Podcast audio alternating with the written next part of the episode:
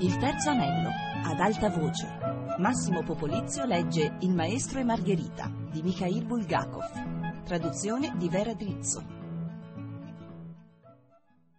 Al mattino presto del giorno 14 del mese primaverile di Nisan, avvolto in un mantello bianco foderato di rosso, con una strascicata andatura da cavaliere, nel porticato tra le due ali del palazzo di Erode il Grande, entrò il procuratore della Giudea, Ponzio Pilato.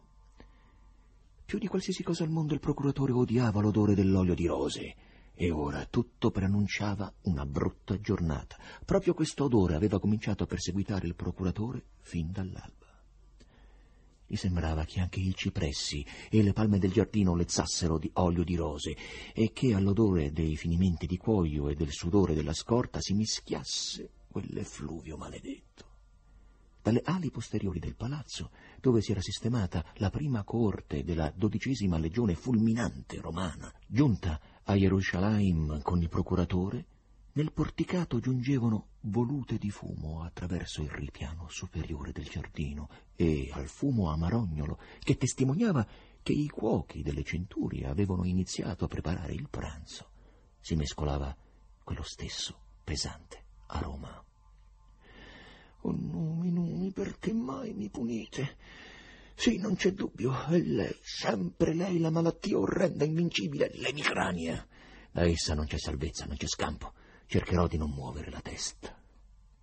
Sul pavimento di mosaico, presso la fontana, era già pronta la scranna, e senza guardare nessuno il procuratore vi si sedette e allungò una mano.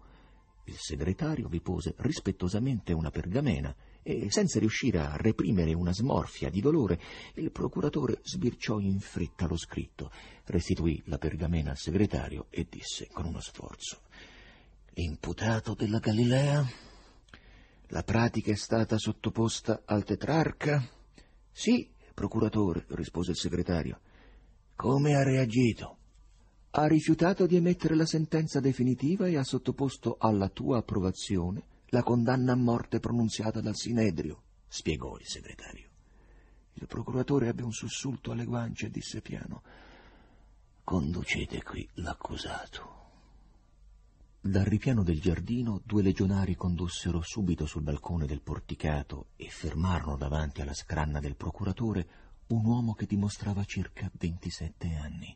Indossava un vecchio e logoro chitone azzurro. La testa era coperta da una fascia bianca con una cinghia attorno alla fronte e le mani erano legate dietro la schiena. Sotto l'occhio sinistro l'uomo aveva un grosso livido e all'angolo della bocca un'escoriazione con un po' di sangue raggrumato.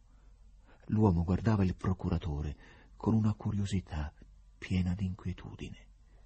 Pilato tacque per un istante. Poi chiese piano in aramaico. Sei tu che inciti il popolo a distruggere il tempio di Gerusalemme? Il procuratore sedeva immobile come se fosse stato di pietra e solo le sue labbra si muovevano appena quando pronunciava le parole. Era come di pietra perché temeva di muovere la testa, che ardeva di un dolore infernale. L'uomo dalle mani legate si sporse un po' in avanti e cominciò a parlare. Monsignore, credimi, ma il procuratore, sempre senza muoversi e senza alzare la voce, lo interruppe subito. E me, che chiami buonsignore? Ti sbagli. A Gerusalemme tutti sussurrano che io sono un mostro crudele, e questa è la pura verità. E con la stessa voce monotona aggiunse: Chiamate il centurione ammazzatopi.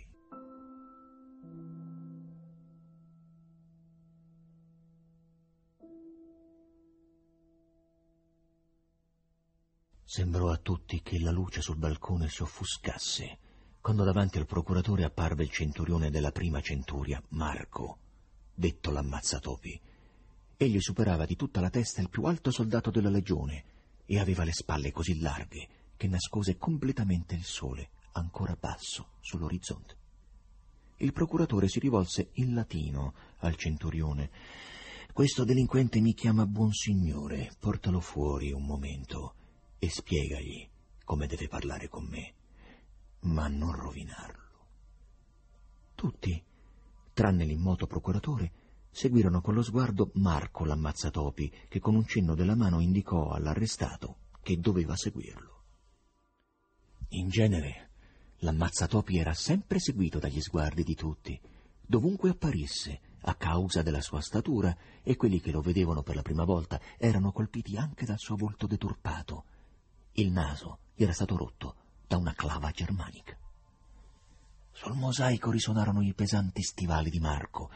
L'uomo legato lo seguì senza far rumore.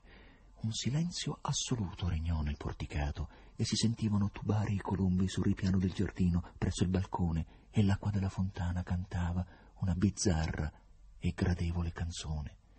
Al procuratore venne voglia di alzarsi, di mettere la tempia sotto un getto d'acqua e di rimanere così, ma sapeva che questo non gli avrebbe recato sollievo.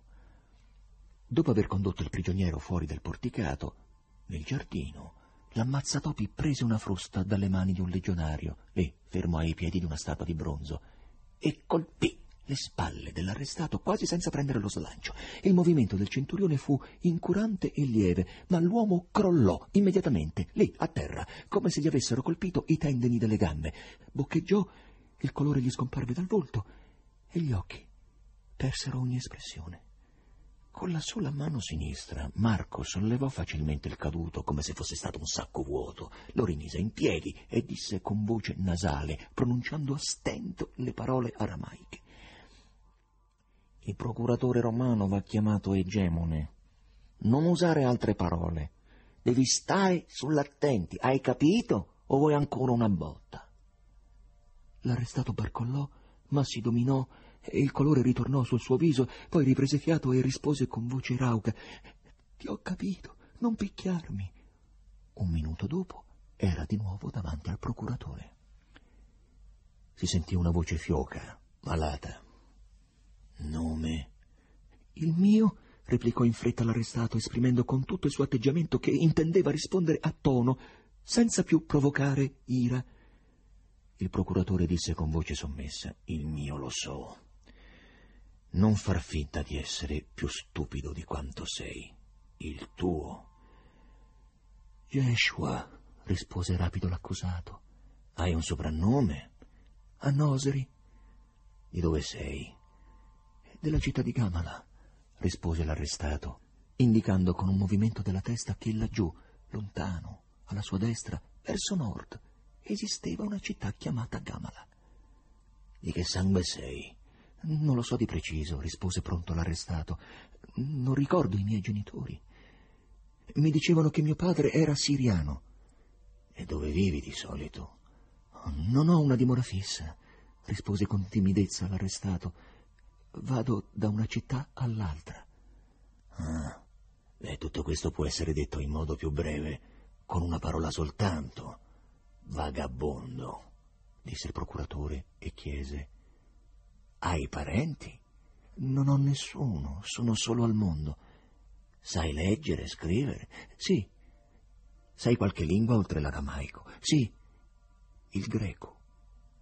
Una palpebra enfiata si sollevò e un occhio velato dalla sofferenza fissò il prigioniero e l'altro occhio rimase chiuso. Pilato cominciò a parlare greco. Sei tu che intendevi distruggere il Tempio e incitavi il popolo a farlo. L'arrestato si animò, i suoi occhi non esprimevano più spavento e disse in greco Io, buon... Il terrore balenò nei suoi occhi perché per poco non si era sbagliato. Io, egemone, non ho mai avuto l'intenzione di distruggere il Tempio e non ho mai incitato nessuno a commettere una simile azione insensata. Lo stupore si dipinse sul volto del segretario Lì, curvo su un tavolo basso a scrivere la deposizione, alzò la testa, ma la riabbassò subito sulla pergamena. Molta gente diversa fluisce in questa città per le feste. Vi sono tra di loro maghi, astrologi, indovini e assassini, diceva con voce monotona il procuratore. Si trovano anche dei bugiardi. Beh, tu ad esempio sei un bugiardo. È scritto chiaramente. Incitava a distruggere il tempio e lo attesta la gente. Questa buona gente, cominciò l'arrestato, e aggiunse rapidamente, egemone, e poi continuò, è ignorante e ha confuso tutto quello che dicevo. Io comincio a temere che questo pasticcio andrà avanti assai a lungo. La colpa è tutta di chi ha trascritto le mie parole travisandole. Subentrò il silenzio.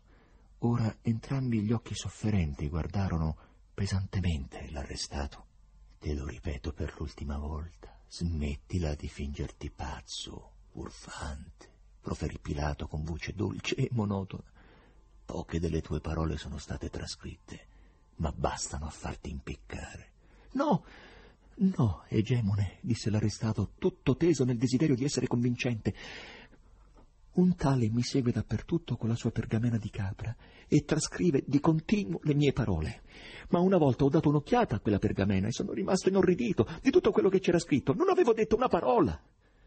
L'ho supplicato. Brucia la tua pergamena, ti prego. Ma me l'ha strappata di mano ed è fuggito. Chi? domandò Pilato con un senso di ripugnanza e si toccò una tempia con la mano. Levi Matteo spiegò di buon grado l'arrestato. Faceva il pubblicano. L'ho incontrato per la prima volta sulla strada di Betania, all'angolo del giardino dei fichi, e ci siamo messi a parlare. Dapprima mi trattava con ostilità, ed era persino offensivo, cioè credeva di offendermi, chiamandomi cane. L'arrestato ridacchiò. Personalmente non vedo nulla di male in quella bestia, perché debba offendermi il suo nome. Il segretario allora smise di scrivere e lanciò di sottecchio uno sguardo sorpreso, ma non all'arrestato, bensì al procuratore. Però, dopo avermi prestato ascolto, si addolcì, continuò Yeshua. Infine gettò il denaro sulla via e disse che mi avrebbe seguito nei miei viaggi. Pilato sogghignò con una sola guancia, mettendo in mostra denti gialli, e disse, voltando tutto il torso verso il segretario, Oh, città di Gerusalemme, che cosa non vi puoi udire? Un pubblicano sentite che getta il denaro sulla via. Non sapendo come rispondere, il segretario ritenne opportuno imitare il sorriso del procuratore. Disse che da quel momento il denaro gli era divenuto odioso. Così Yeshua spiegò lo strano atteggiamento di Levi Matteo e aggiunse: È da allora che mi accompagna. Senza smettere di sghignazzare, il procuratore guardò l'arrestato. Poi il sole che saliva inesorabile al di sopra delle statue equestri dell'ippodromo lì in basso a destra, e in un parossismo di tormento assillante pensò che la cosa più semplice sarebbe stata cacciare dal balcone quello strano furfante, pronunciando un'unica parola, impiccatelo. Cacciar via anche la scorta, rientrare dal porticato lì nel palazzo, dare ordine di oscurare la stanza, buttarsi sul letto, chiedere acqua fresca, chiamare con voce lamentosa il cane banca e lagnarsi con lui dell'emicrania. E il pensiero del veleno balenò seducente nella testa tormentata del procuratore. Guardava l'arrestato con occhi torbidi e tacque per un po', cercando penosamente di ricordare perché Sotto lo spietato solleone mattutino di Gerusalemme stava davanti a lui un arrestato dal volto tumefatto dalle percosse. E quali altre domande inutili dovesse ancora rivolgergli? Levi Matteo? chiese l'ammalato con voce rauca e chiuse gli occhi. Sì, echeggiò la voce alta che lo torturava. Ma che cosa dicevi a proposito del tempio alla folla del mercato? La voce dell'accusato sembrava trafiggere la tempia di Pilato, tormentandolo in modo indicibile, e questa voce diceva Io, egemone, dicevo che il tempio della fede antica deve crollare e al suo posto deve sorgere un nuovo tempio della verità. Dissi così perché fosse più comprensibile. Ma perché, vagabondo, turbavi la gente del mercato parlando di una verità di cui tu non hai idea? Che cos'è? La verità. Appena ebbe detto questo, il procuratore pensò, oh, Numi, gli sto chiedendo delle cose che non c'entrano col processo. Non riesco più a dominare la mia mente. E di nuovo gli balenò davanti la visione di una coppa di liquido scuro. Del veleno. Voglio del veleno. E di nuovo udì la voce. La verità anzitutto è che ti fa male la testa ti fa talmente male che pavidamente pensi alla morte. Non solo non sei in grado di parlare con me, ma ti è perfino difficile guardarmi. E adesso sono involontariamente il tuo torturatore. il che mi amareggia. Non riesci neppure a pensare e sogni solo che venga il tuo cane, l'unico essere evidentemente al quale sei affezionato, ma il tuo tormento cesserà subito. La testa non ti farà più male. Il segretario spalancò gli occhi sull'arrestato e non terminò la parola che stava trascrivendo. Pilato alzò gli occhi di martire sul prigioniero e vide che il sole era già abbastanza alto sopra l'ippodromo, che un raggio era penetrato sotto il porticato e strisciava verso i sandali logori di Yeshua, e che questi se ne scostava. Il procuratore si alzò allora dalla scranna, strinse la testa fra le mani e sul suo giallognolo volto sbarbato si dipinse il terrore, ma lo represse subito con uno sforzo di volontà e si abbandonò di nuovo nella scranna. Nel frattempo l'arrestato continuava il suo discorso, ma il segretario non scriveva più nulla, cercava solo, allungando il collo come un'oca, di non perdere una parola. Pensava solamente a una cosa, credere o no alle proprie orecchie. E bisognava crederci. Allora cercò di immaginare quale forma capricciosa avrebbe assunto la furia dell'irascibile procuratore dopo quell'inaudita insolenza del prigioniero. Ma non vi riusciva, benché conoscesse bene il procuratore. Si udì allora la voce rotta e rauca del procuratore che disse in latino Legategli le mani. Uno dei legionari della scorta batté la lancia in terra, la passò un altro, si avvicinò e tolse le corde all'arrestato. Il segretario raccattò il rotolo e decise di non scrivere nulla per il momento e di non stupirsi di nulla. Confessa, disse piano in greco Pilato, sei un grande medico? No, procuratore, non sono un medico, rispose il prigioniero, sfregandosi con voluttà la mano paonazza, sformata e tumefatta. Tacquero. Poi il procuratore chiese in greco. Quindi tu affermi che non incitavi a distruggere o incendiare o annientare in qualche altro modo il tempio? Io, Egemone, non ho incitato nessuno a tali azioni, lo ripeto. Sembro forse un demente?